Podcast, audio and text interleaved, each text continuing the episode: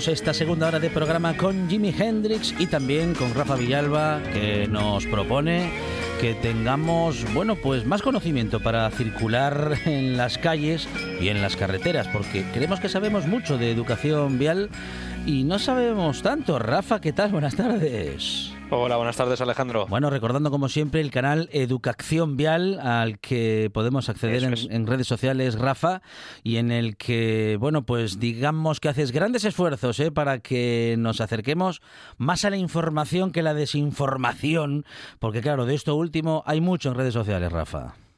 Sí, sí, lo suyo me cuesta Mm. desmentir cualquier cosa de las que se convierte en, Sí. en, en- en ese bulo que a la vez es una bola que baja un- una, una montaña y va Ujú. cogiendo más y más. Mm. Pues así es como están funcionando las redes sociales. Se, se cuenta una pequeña mentira, empieza a bajar eh, esa rampa y empieza a ir cogiendo gente que la repite y la amplifica.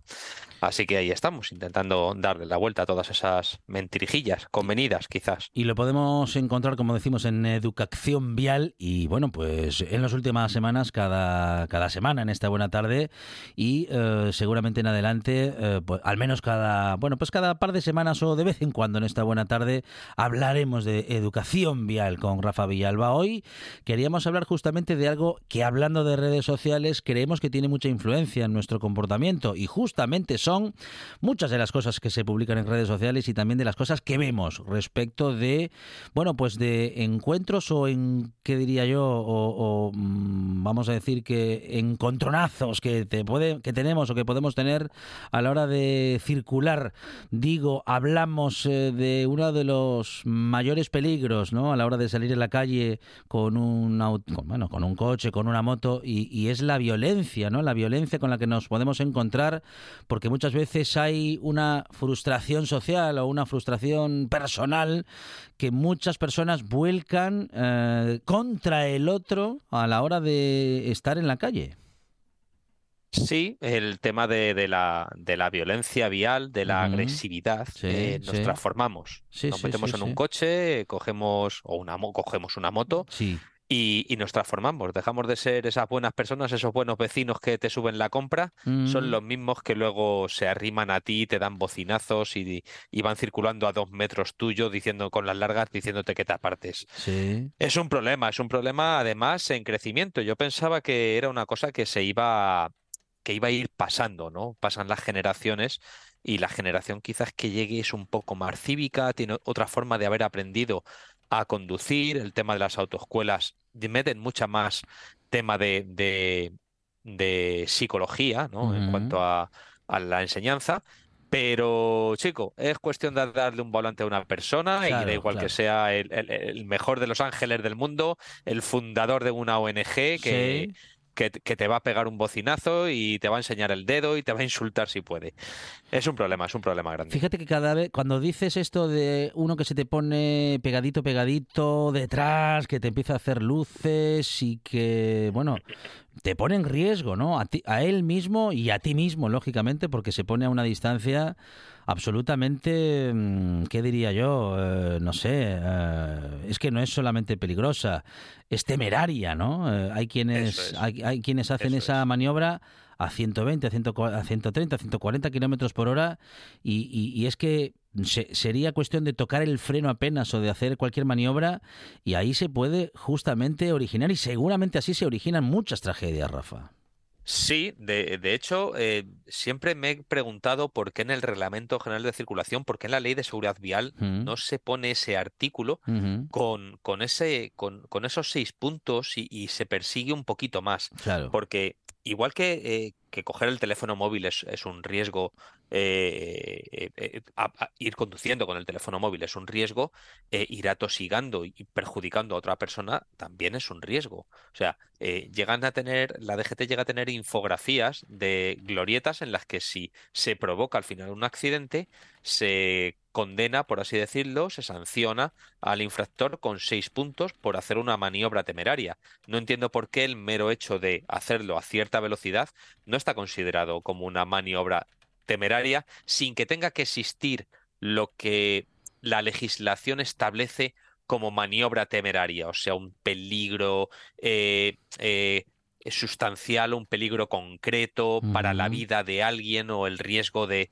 de terceros. O sea, no- yo creo que no es necesaria eh, tanta filosofía, tanto Hmm. tanto relleno y poner circular a, a distancia a, eh, menor de X metros, eh, tal, eh, denuncia de 300 euros y 6 puntos. Claro. Empe- empezaríamos con eso y con una campaña adecuada, yo creo que, que de alguna manera se conseguiría.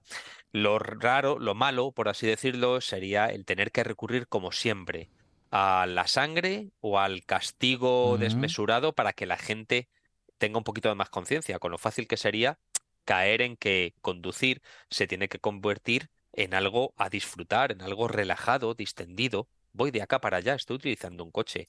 No, no es una competición, no compito con nadie, no.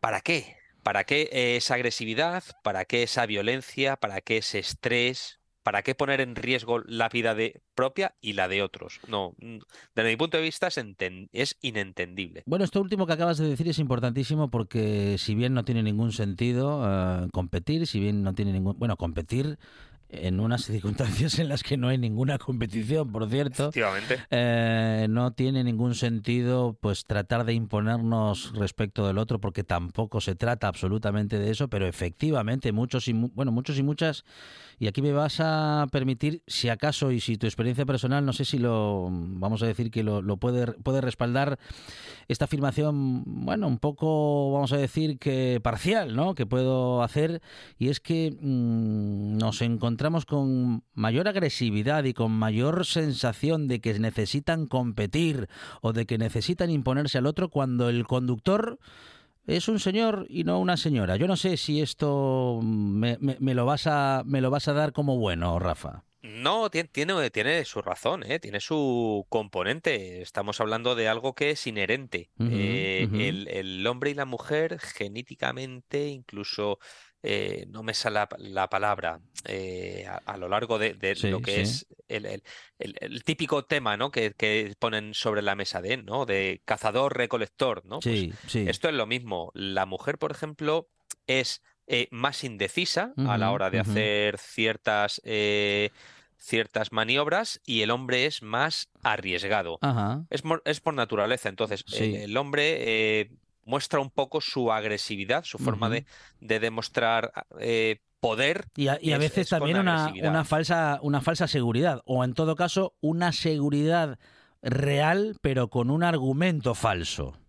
Eso es, eso es. Desde luego así es. Y, y as- y así es lo que suele pasar. Luego, eh, este, este, yo este comportamiento lo he visto y cada vez lo veo más en mujeres también, ¿eh? Eh, He visto accidentes bastante graves Sí. por cosas que luego cuando lo analizas dices, "Mm, no me lo puedo creer. Y es que el de delante eh, no iba a la velocidad que pensaba y es posible que llegase tarde a recoger a los niños. Eh, quien llegaron tarde fue las cinco horas de corte de carretera que, que logró esta mujer porque volcó su coche, dejó otro atravesado y bueno, mía. se armó un, un pifostio bastante, bastante gordo en, en una carretera eh, bastante importante de, de Madrid y tuvimos atasco hasta las 11 de la noche, desde las Ujú. cuatro y media que fue el accidente. Claro, iba al colegio a por los niños. Sí, sí, sí, sí, sí. Y, es, y fue una cuestión de agresividad pura y dura. Eh, por aquí no paso, por aquí sí paso, piso el arcén, el arcén tenía eh, suciedad, el vehículo patinó, era un vehículo 4x4 bastante grande, potente, eh, ella salió ilesa prácticamente. Pero perdió el control del automóvil. Perdió el control del vehículo, el vehículo se chocó con, eh, hizo un barrido contra los vehículos que tenía delante, Wow. eh, se llevó por delante varios vehículos que acabaron a su vez golpeando a otros y bueno, todo esto fue una cuestión eh, de cabreo Sí. porque sí. veía que a esa velocidad, estamos hablando de que iría a 90 en vez de a, a 100 o 110, Sí. eh, es posible que llegase, pues eso, ¿qué puede llegar uno tarde al colegio cuando lo tiene Un, a un- menos de 5 kilómetros? un minuto y medio, mm, dos. 30 segundos. Sí, como máximo dos minutos, que quiero decir, ¿no? Sí, Es que sí, después te pilla un paso de peatones y has perdido todo. Claro. Te pilla un semáforo y has perdido más aún. O sea, es, es muy, es muy, muy, muy, muy preocupante. Tan preocupante que está habiendo cada vez más casos de amaxofobia. ¿Sabes lo que es, no? No, no, no, ¿qué es eso? La amaxofobia es el miedo a conducir. Ah, vaya. Ah. Entonces, eh, esto se ha convertido en, uno- en una especialidad eh, de psicología eh, que están desarrollando algunos centros de, de autoescuelas y algunos centros de formación para, para a- alen- a- devolver a la gente la confianza en, en la conducción. Porque hay muchos casos en los que la gente se, se siente muy inferior cuando se mete en un coche y les da Sí, miedo por la agresividad que conlleva Claro. la circulación. La agresividad que conlleva en cualquier caso, bueno, que vamos a decir eh, que general, ¿no? Porque puede una persona no tenerla, pero sí encontrarse con ella y por tanto, como dices, pues desarrollar cierta cierta fobia a ponerse Eso en es. esa situación. Claro. Tú puedes ser una persona muy normal, muy corriente, circular de una manera muy relajada y encontrarte que alrededor tuyo empieza a ser todo muy tenso. Y la gente empieza a coger fobia, fobia, fobia, y si tenemos algún tipo de, de incidencia, algún tipo de accidente, algún tipo de mala experiencia, pues la gente acaba, acaba cogiéndole miedo. Yo conozco un par de casos de que he visto, además, me acuerdo especialmente de una chica que después de un accidente y des- do- después de dos años sin coger el, el coche, tuvo la mala suerte de que en una autovía se le, se le atravesó un perro.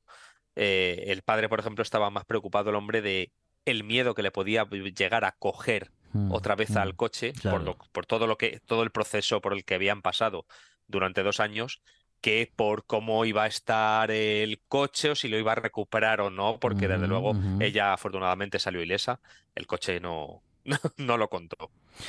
Bueno, y justamente em, estas dos últimas cuestiones, ¿no? Cuando nos subimos a nuestro vehículo, eh, tenemos prácticamente o deberíamos de tener como principales y casi que como únicos, Rafa, dos objetivos, ¿no? El primero, eh, vamos, ir a aquello a lo que vamos y regresar a casa enteritos, nosotros y nosotras, tal y como fuimos, y ya luego, a ser posible, el vehículo también.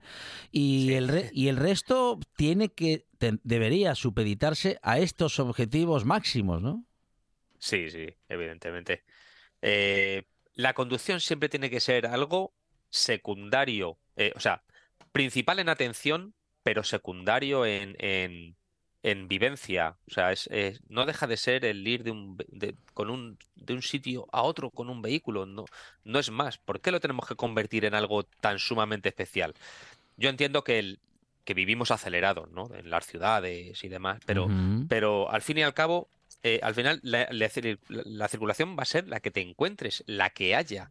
No, o sea, enfadándote, Claro, eh, siendo agresivo, Sí. no vas a lograr absolutamente nada, no vas a llegar antes, no te va a servir más que de, en un momento de tener un momento de desconcierto y, tener un accidente. Por eso mm, yo a la gente le recomiendo, chico, mm, disfruta. Eh, ¿ves que hay una retención que tal, que cual? Cógete una salida en la autovía. Sí, sí. eh, te sales, te tomas un refresco, estiras las piernas, esperas a que Sube la radio, sube la radio. sube- desconecta. O sea, desconecta de, de, de, de esa tensión. Si es que es un, al final es una. Lo pensamos todo y es todo tan, tan absurdo que, que cuesta mucho creer cuando se producen accidentes, como he dicho antes, las causas que los motivan eh, son para rellenar un libro, porque dices, no, no me lo puedo creer.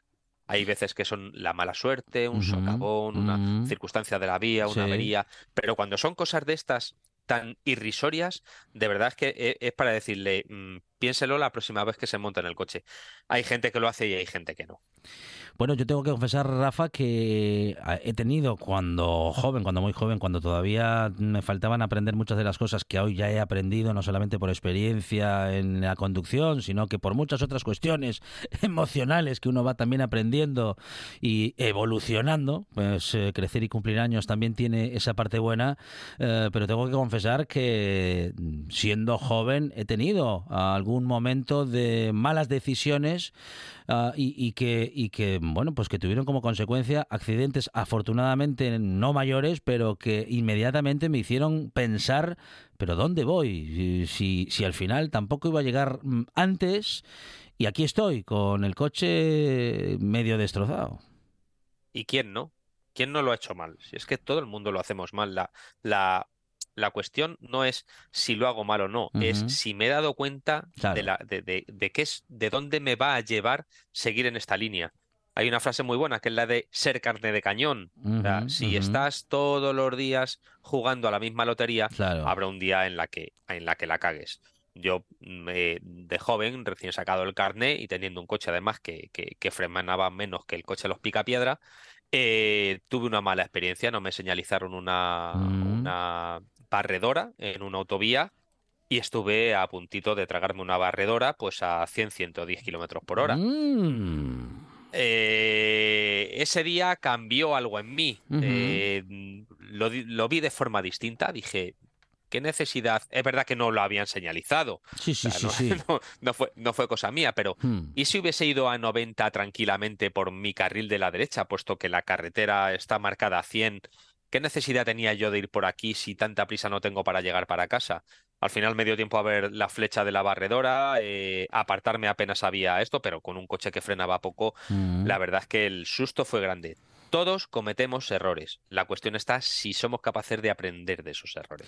Eh, me parece, Rafa, que necesitamos mucho de justamente de educación vial eh, respecto de no ya tanto de, cómo conducir o no, o de cómo mm, cumplir o no las normas, que también y que para eso están, porque si las cumplimos, pues mm, reducimos eh, muy mucho, ¿no? La posibilidad de tener un accidente o incluso de que ese accidente sea grave o muy grave, pero en cualquier caso, bueno, va- vamos a decir que el error humano, que las distracciones, que todas esas variables humanas están a la orden del día y que hay muchas variables también que tienen que ver con la circulación, con las calles, con las carreteras, la lluvia, en fin, muchísimas de ellas, pero mm, hay algunas que tienen que ver con lo emocional, con lo psicológico, con lo temperamental, que si aprendiésemos un poco más respecto de eso, seguro que seguro que conduciríamos mucho mejor, eh, pero mucho mejor respecto de lo seguro, no ya respecto de lo técnico. Sí, sí, así es. Eh, eh, si separamos, si, si pensamos que nos vamos a meter en el coche y tenemos que, que- que llegar al otro sitio, ¿qué más nos da el, el- esos factores externos? Por mucha prisa que tengamos, si es que al final estamos eh, expuestos a lo que tenemos alrededor. Es, es- es- es- esos son esos 30 segundos del semáforo, del paso de peatones. Meterse en un coche no tiene por qué ser un ejercicio ni de, ni de riesgo, no tiene que ser una carrera, no tiene que ser algo estresante, tiene que ser algo habitual y tiene que, y cada uno tiene que aceptar las circunstancias que, que tiene.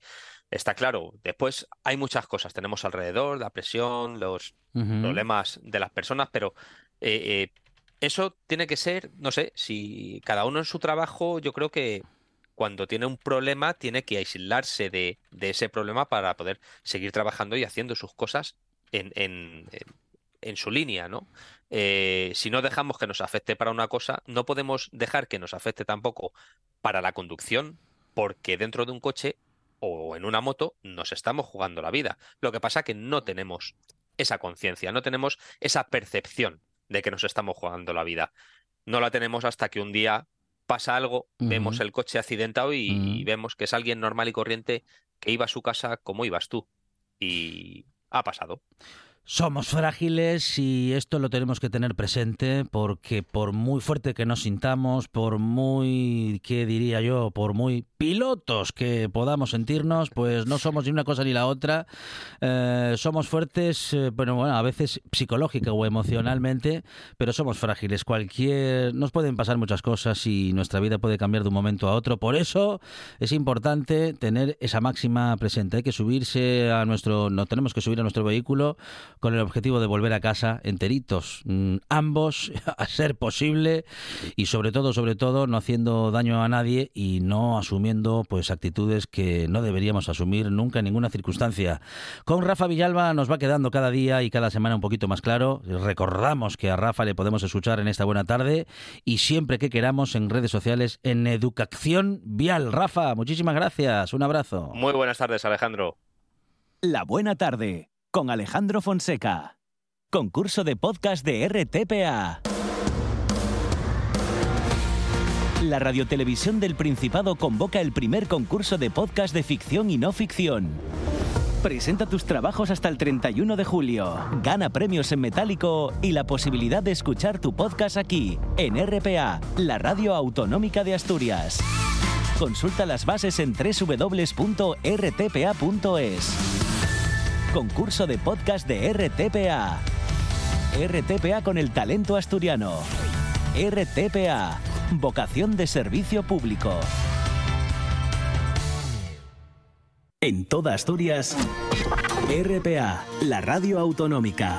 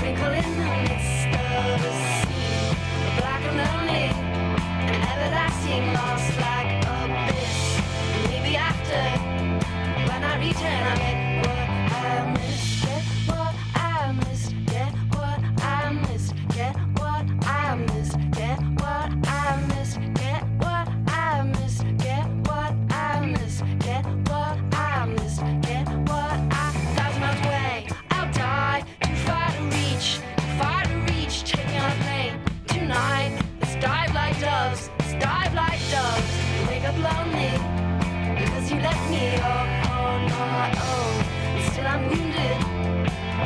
With a Y te cuento fever. ahora que según los datos del Instituto Nacional de Estadística, solo el 28% de los casi 230.000 mayores de 70 años que viven en Asturias entran de manera habitual en Internet. Además de los mayores, eh, otras muchas personas no tienen los conocimientos suficientes ni se sienten seguros para hacer gestiones online o comprar por Internet. Hablamos ahora con Ángel Sola, jefe de programas internacionales en la Fundación Cibervoluntarios, una fundación que justamente tiene como trabajo principal que estas eh, cuestiones que reflejan la encuesta del INE eh, se reduzcan, bueno, y a ser posible desaparezcan. Ángel, ¿qué tal? Buenas tardes. Hola, buenas tardes. Muchas gracias por tenernos. Bueno, una fundación de cibervoluntarios que justamente están eh, preparados y preparadas para echarnos una mano a los que no, bueno, en fin, no tienen o no tenemos tanta habilidad o la suficiente que, eh, digamos, que exigen estos tiempos, porque el, el formato online no es que esté a la orden del día, sino que prácticamente es necesario para casi cualquier cosa a día de hoy. Eh, Sí, De hecho, nosotros con el problema principal que nos encontramos es con la reticencia a usar ciertos servicios eh, digitales por parte de ciertos colectivos. En Fundación Cibervoluntarios facilitamos esa adquisición de competencias digitales, por decirlo de una forma que lo entienda la gente, comprender y usar la tecnología, ¿vale? Y de forma gratuita. Ofrecemos cursos de formación para que nadie se quede atrás en este proceso de transformación digital que estamos viviendo, certificados digitales, administración electrónica, cita médica online, banca online. Hay mucha gente que se pierde, que no sabe por dónde seguir y nosotros ofrecemos esa formación de forma gratuita, cercana y sencilla. Bueno, ¿cómo nace la Fundación Cibervoluntarios? ¿Cuánto hace que estáis trabajando? ¿Y cuáles son vuestros Sí. próximos proyectos? Por supuesto, nosotros eh, llevamos ya 22 años, que se dice pronto, ofreciendo este, este acercamiento y esta apropiación de las tecnologías para la ciudadanía, para, para, para múltiples eh, facetas de la vida diaria de las personas, facilitar la vida diaria de las personas en educación, en comunicación, en trabajo, en búsqueda de empleo, en emprendimiento. Eh, la tecnología está aquí, eh, Internet, el mundo de Internet y las herramientas digitales están aquí para usarlas y la mayor parte de la gente, porque creemos que hay un, eh, que son solo las personas mayores las que no saben utilizar la tecnología, pero eso no es así, eh, no sabe eh, utilizarla de forma adecuada. En Cibervoluntarios nos encargamos con una red de 2.800 personas que tenemos en toda España para hacer que esto se pueda hacer realidad, con cursos de formación gratuitos. De hecho, en Asturias van a ser 225 talleres los que vamos a llevar a cabo para formar a más de 2.500 personas en Asturias en el uso de herramientas tecnológicas. Y bueno, eh, todas las personas que vivan en Asturias o cualquier entidad asturiana que quiera participar en estos cursos gratuitos eh, que estamos ofreciendo puede, mm, puede solicitarlo a través de nuestra página web o de nuestro número de teléfono en www.cibervoluntarios.org y en el 915422900. Bueno, muy necesario este servicio, esta iniciativa, que seguramente será una buena herramienta ¿eh? para que muchas personas se puedan acercar a estos conocimientos y para que se puedan familiarizar con el mundo online. Eh, como decíamos, la encuesta del INE nos revela que es más que necesaria este tipo de iniciativa, que son más que necesarias este tipo de iniciativas y que estáis en el lugar indicado en este momento. Sí, porque bueno, nosotros nos dirigimos especialmente a las personas en situación de vulnerabilidad digital. ¿Esto qué significa?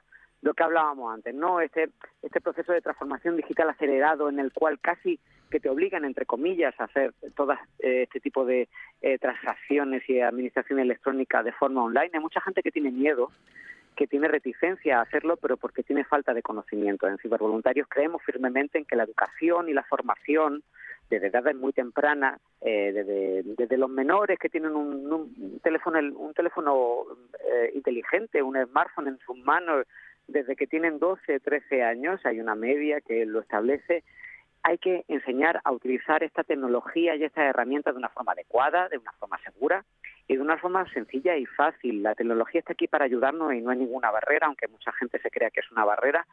Y nosotros lo que hacemos con esta red de voluntarios y de organizaciones con las que colaboramos, en este caso en Asturias, colaboramos con eh, muchas organizaciones de base social que trabajan directamente con usuario final. Nosotros atendemos a personas mayores, por ejemplo, eh, mujeres que están en zonas rurales para potenciar, por ejemplo, sus negocios de forma online, personas autónomas y pymes y emprendedoras también para hacerlo, población en el mundo rural, personas migrantes, personas con discapacidad, ¿vale? Y esas pequeñas entidades y asociaciones de barrio, eh, siempre trabajamos de local, ¿vale? En local, porque es muy importante estar en contacto con la gente, entender cuáles son sus necesidades, y ahí vamos nosotros con nuestros cibervoluntarios de forma presencial o de forma online. Podemos hacerlo de las dos formas para ofrecer esta, esta, estos cursos de formación gratuita. Bueno, vamos a ver cómo pueden hacer las personas que se quieren acercar a este tipo de capacitación, a este tipo de familiarización con el mundo online, eh, bueno, tan desconocido Sí. para muchos y muchas. Sí, por ejemplo, según esta encuesta también, más de 230.000 asturianos no acceden de manera habitual a Internet. Queremos que cambie un poco esa dinámica en la cual la gente le tiene miedo al uso de estas herramientas tecnológicas y queremos eh, que cualquier persona o cualquier organización que quiera tener un curso de formación gratuito, se puede poner en contacto con nosotros a través de estos dos canales, el número de teléfono es 915422900 o eh, www.cibervoluntarios.org y en la otra parte también cualquier persona que tenga estos conocimientos, por muy pequeños que sean, no hace falta que sea técnico de sistema ni desarrollador informático para poder ser cibervoluntario o cibervoluntaria y en Asturias y que quiera ayudar a estas personas que no tienen esos conocimientos, se puede hacer cibervoluntario en nuestra página web o eh, llamando también a nuestro número de teléfono. Estaremos encantados de que esas personas formen parte de nuestra red y ayuden a muchas, muchas otras personas que tienen esa necesidad y no saben cómo afrontarla. Ángel Sola, jefe de programas internacionales en la Fundación Cibervoluntarios. Ángel, muchísimas gracias y un saludo desde la buena tarde. Muchas gracias a vosotros, muchas gracias, chao. La voz en la noche en Asturias se llama Marcos Vega. Buenas noches, sean bienvenidos al espectáculo de la radio. Enseguida recordamos- Escucha RPA esta noche y mañana y pasado, noche tras noche. Un repaso a la actualidad de la jornada en Asturias con la mejor opinión, con los mejores colaboradores. Con la zona rural, ¿no? Sabes que Asturias ahí está. Información, análisis, periodismo en estado puro. Noche tras noche, de lunes a viernes a las 9 de la noche en RPA, la radio del Principado de Asturias. La nuestra.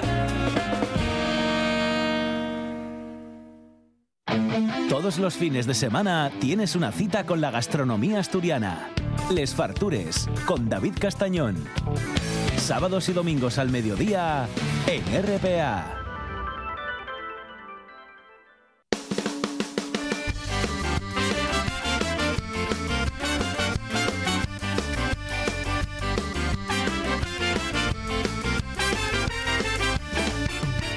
Mi mamá era mulata y mi papá un labrador. Mi abuelo un tipo bravo, tierra y revolución. Tierra y revolución, pero los chigres siempre glayen. No tenemos miedo, tenemos fame. Y ahora nos vamos de Farturruta con David Casañón y Javi Solís. David, ¿qué tal? Buenas tardes. ¿Qué tal, collacios? ¿Cómo vamos? Muy bien, Javi, bienvenido. Andro, ¿qué tal? Hola. Muy bien, fenomenal. Bueno, nos vamos ¿eh? de Farturruta. Tenemos que acelerar un poquito. Eso sí, siempre recordando, como nos recordaba ahora mismo Rubén Morillo en esta autopromo, que tenemos Fartures este fin de semana, como cada sábado y domingo, David.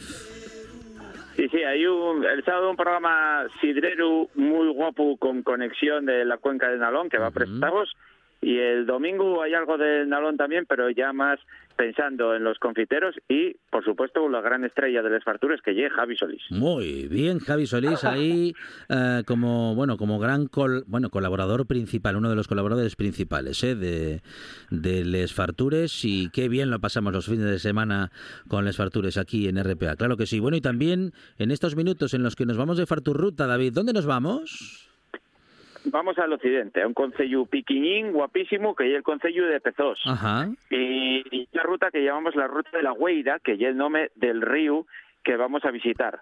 Eh, son unos 10 kilómetros, 400 de desnivel y tardemos unas tres horas y media eh, en Facela.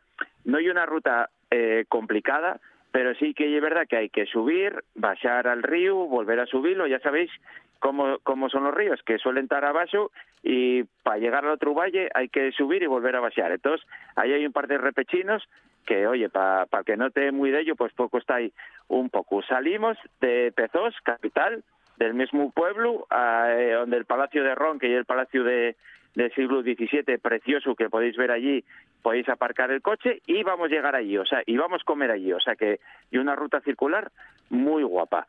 Eh, según llegamos, baseada, basear al río, pero una viesca preciosa de, de Carballo, es una basadina preciosa.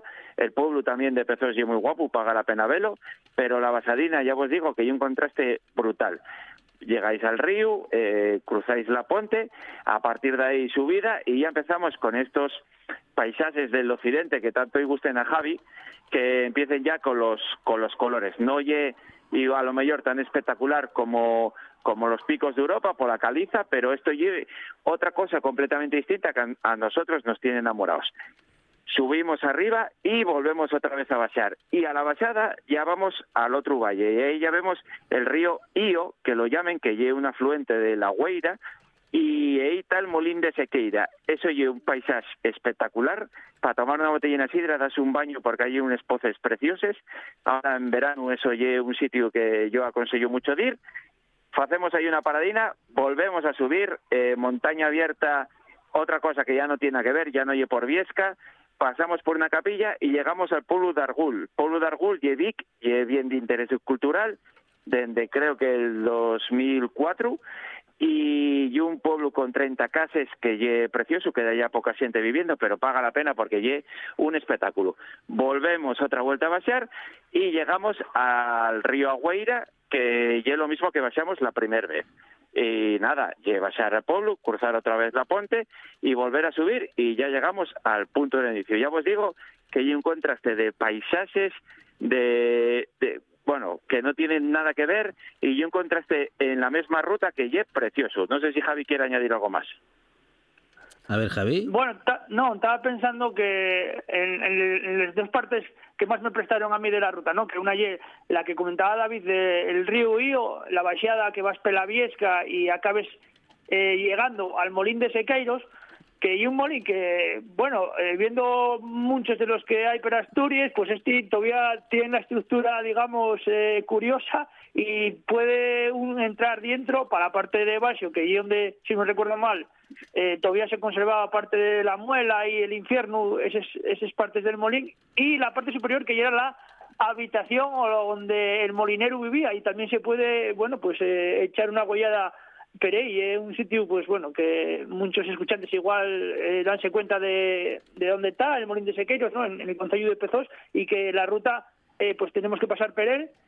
Y después el pueblo de Argul, que decía David que lle parte de, digamos, de pero donde transcurre pero donde transcurre la ruta, pero que eh, queda a la entrada. Entonces, bueno, yo, eh, David va a estar de acuerdo conmigo, eh, aconsejo que paráis a mirar, mirar- a mirar el pueblo de Argul porque tiene unas construcciones eh, pues muy guapas y es un pueblo bien cultural y que, bueno, que si no tenéis mucha pieza en hacer la ruta, que, que paréis a, a verlo y después ya continuáis hasta llegar al punto de partida que es eh, Pezós Capital.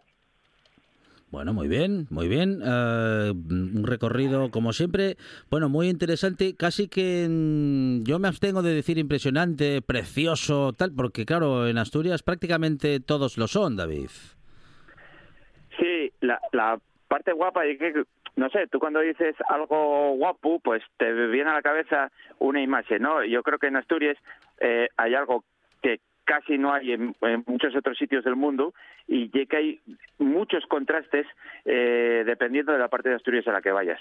Entonces esta parte eh, que el Concello de Pezós y es muy piquiñín y que casi no está explotado turísticamente, eh, yo pienso que ya cuando desconocido y cuando vais ahí vais a ver, porque ya es increíble, porque tú pues pases por una viesca con falla que imagínate para la seronda con los colores que hay, pero ya que luego si abres eh, a un paisaje completamente abierto cuando cuando estás con, con la uz que llamen allí, con, con el brezo, que, que empiecen los colores de la primavera, el morado eh, y la cotolla, que está amarilla, que falla un paisaje completamente distinto también.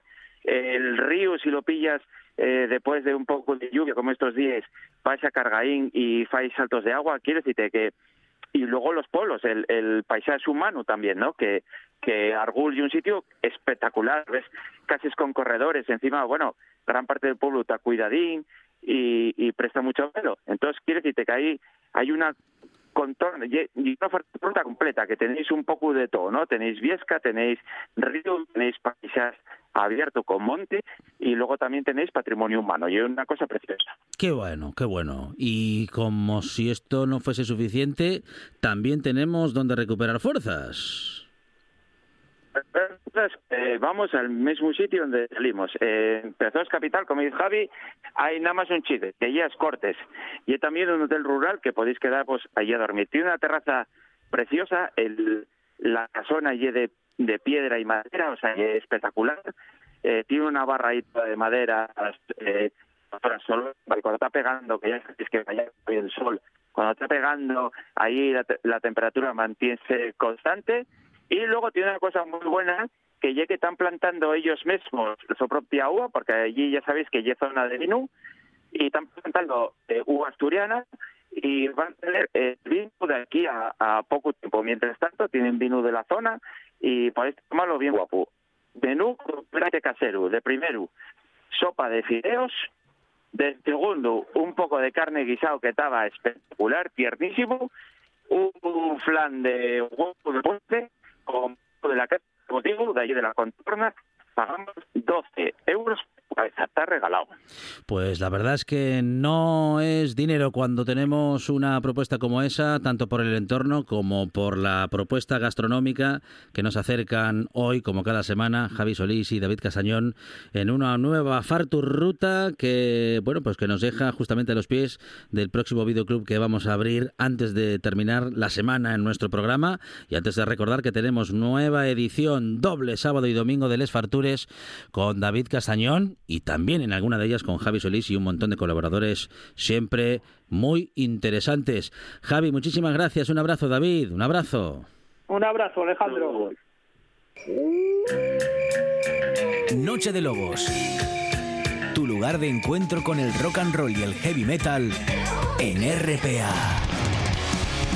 Todas las noticias, festivales, conciertos y mucho más os esperan en la manada. Noche de Lobos, la madrugada del domingo al lunes, de 12 a 2 de la mañana, en RPA. La actualidad nunca descansa. La información no para. Por eso en RPA os mantenemos informados e informadas de lo que pasa en Asturias. Siempre. También el fin de semana. Los sábados y domingos, boletines horarios desde las 10 de la mañana. Y a partir de las 2 y media de la tarde, Asturias hoy fin de semana. En RPA, la información también en fin de semana. RPA, vocación de servicio público.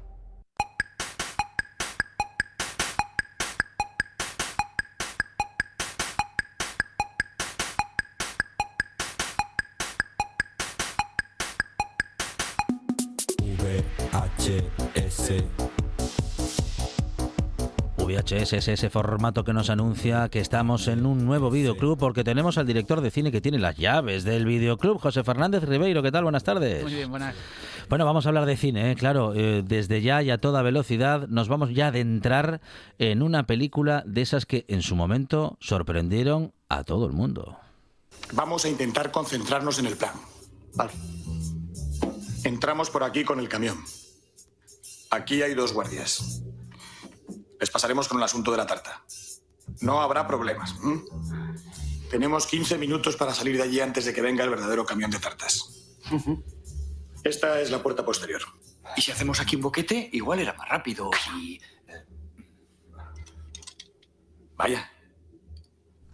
Parece que Pues ahí mucho. escuchamos a Antonio Resines, Alex Angulo y a, bueno y están por ahí también que no aparecieron en este en esta escena, no aparecen en esta escena, pero está también Carrejalde, Jaime Blanc, bueno en fin, un, un cartel para que la primera película que se hizo famosa de este director. Sí, sí, sí. eh, bueno, eh, es, eh, digamos que fue la primera, o la que le abrió la puerta a los Goya eh, por primera vez.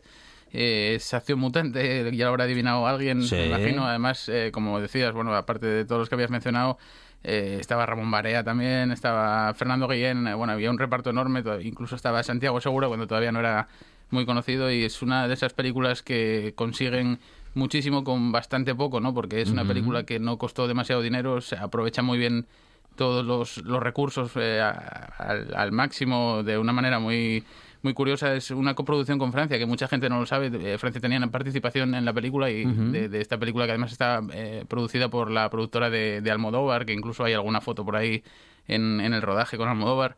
Y bueno es una película que creo que está bastante bien porque bueno nos cuenta una historia insólita en nuestro cine no un acercamiento al cyberpunk eh, con este eh, tono gamberro, yo creo que es una de esas películas que bueno consiguieron bueno, eh, no solamente esas nominaciones a los Goya, aunque es verdad que la mayor parte de ellas eran eh, para peluquería, para maquillaje y, y dirección artística, sino que, bueno, permitieron que, que la gente se diese cuenta que había un director ahí que podía contar cosas que consiguiesen conectar con el público. En este caso, pues la historia de una, una banda terrorista conformada por eh, personas deformes que deciden secuestrar a la hija de un millonario industrial el día de su boda y, bueno, luego con el con el dinero del, del rescate, pues cada uno tenía unos planes, ¿no? Entonces, bueno, eh, tienen que ponerse también de acuerdo entre ellos para, para ver que, que- cómo consiguen salir de- del lío en el que se meten. Acción Mutante de Alex de la Iglesia, primera película, bueno, ópera prima, ¿eh? de Alex de la Iglesia, que no solamente le abrió el camino de los premios, sino que también, pues prácticamente el que lo puso en el escaparate del cine para que nos pudiésemos fijar en un director diferente y en una propuesta, bueno, pues verdaderamente revolucionaria para la época. Vamos ahora a acercarnos a, bueno, pues algo no tan revolucionario, pero inolvidable. Le llevaban a la cárcel de Evansville para que estuviera más seguro. Tom escapó y echó a correr. El agente le gritó y le dio el alto para que se detuviera. Tom no hizo caso. El agente le disparó solo para herirle. Pero erró la puntería y le mató. Bueno, un clásico de nuestro cine y un relato que en cierto modo encuentro eh, encuentro también en otra novela, también adaptada al cine. eh, bueno, esto es Matar a un ruiseñor y luego me recuerda mucho, mucho también a La Milla Verde. Sí, en cierta manera Claro. tienen bastante similitudes, la verdad. Mm. Eh, en el caso, bueno, de la Milla Verde, a lo mejor ya se, bueno, se vuelven un poco locos al meter temas paranormales y demás. Sí, sí, hay una... eh, sí, pero, sí. pero, pero bueno, en este caso... Hay un realismo mágico Sí, hay un realismo en- mágico, sí, eh, que es una grandísima película igual, pero en este caso, bueno, yo creo que con toda la simplicidad del mundo no solamente se convierte en una de las mejores adaptaciones literarias de todos los tiempos, sino eh, que, bueno, yo la propia obra de, de Harper Lee es una de las obras imprescindibles de, vamos, de la literatura universal, yo creo, y que nos eh, sigue resultando igual de, de fresca que, que en su día, porque bueno, la, la historia que cuenta es atemporal, ¿no? Es una historia donde eh, nos lle- llevan a una población pequeñita de, de la, de la América profunda durante la época de la Gran Depresión y a un hombre, a, a Gregory Peck o al in- inolvidable Atticus Finch, le toca defender a un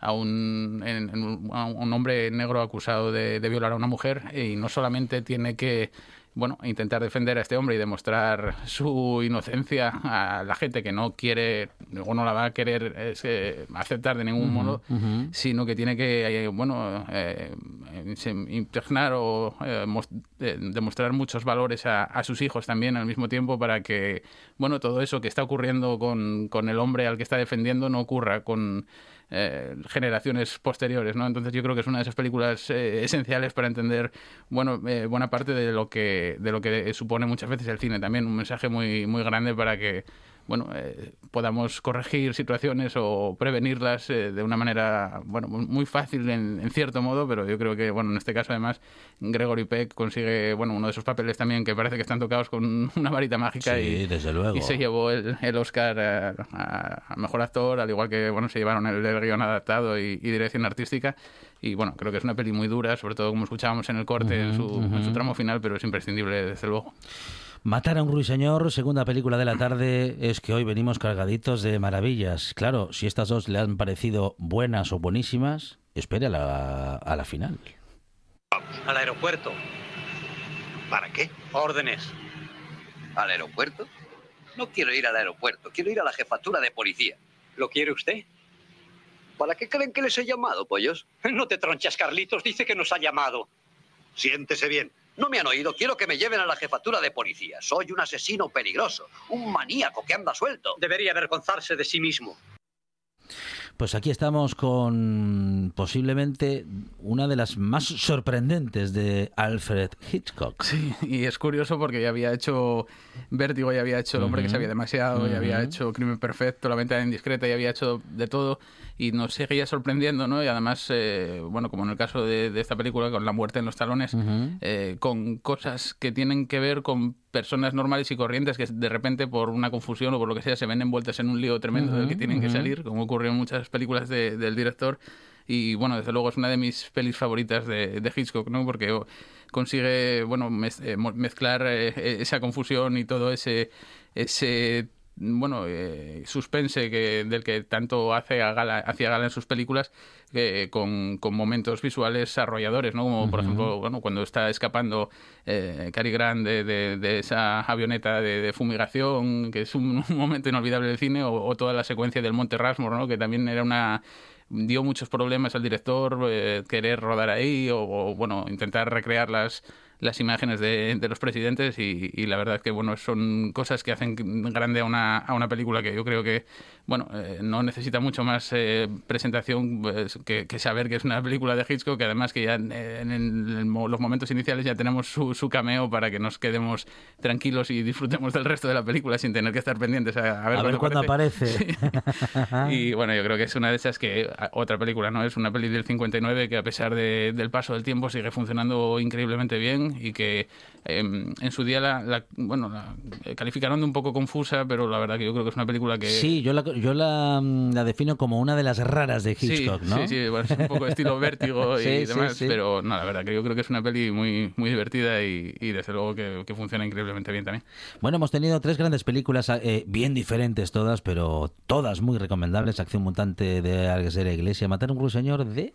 Este de Robert Mulligan. De Robert Mulligan. Y eh, con la muerte en los talones de Alfred Hitchcock, no solamente son recuerdos de películas, sino que lo son en sí mismas recomendaciones, porque con José Fernández Ribeiro abrimos videoclub y recomendamos pelis. Y algunas las recordamos, otras las recomendamos y hoy todas son para recomendar. Bueno, e incluso para volver a ver, porque son películas que no se aburre uno de, de ver, ¿no? No, no se aburre. siguen descubriendo. Se siguen cosas. descubriendo muchísimos detalles y además lo bueno es que, bueno, eh, con el caso de, de, por ejemplo, con la muerte en los talones, eh, gracias al paso del tiempo fuimos conociendo Ujú. más detalles de cómo iba a ser la producción y demás y eh, no tenían claro que fuese Gregory Peck el personaje y el que estaba en- eh, empeñado en hacer ese personaje era James Stewart que estuvo dándole la tabarra Anda, a Hitchcock, sí, pero como sí. no había sido un éxito vértigo, Hitchcock dijo que, que ni, ni de coña iba a volver a contar con él, entonces, bueno, acabó aceptando ya a, a Gregory Peck y bueno, la verdad que eh, los resultados están, están a Gregory Peck, a, a Cary Grant, perdón. A Cary Grant, y a Cary Grant, los sí. resultados están, están ahí, así que bueno. José Fernández Ribeiro, director de cine apasionado por y eh, con el cine y comparte esa pasión con nosotros en esta buena tarde cada semana. José, muchísimas gracias. A vosotros, gracias.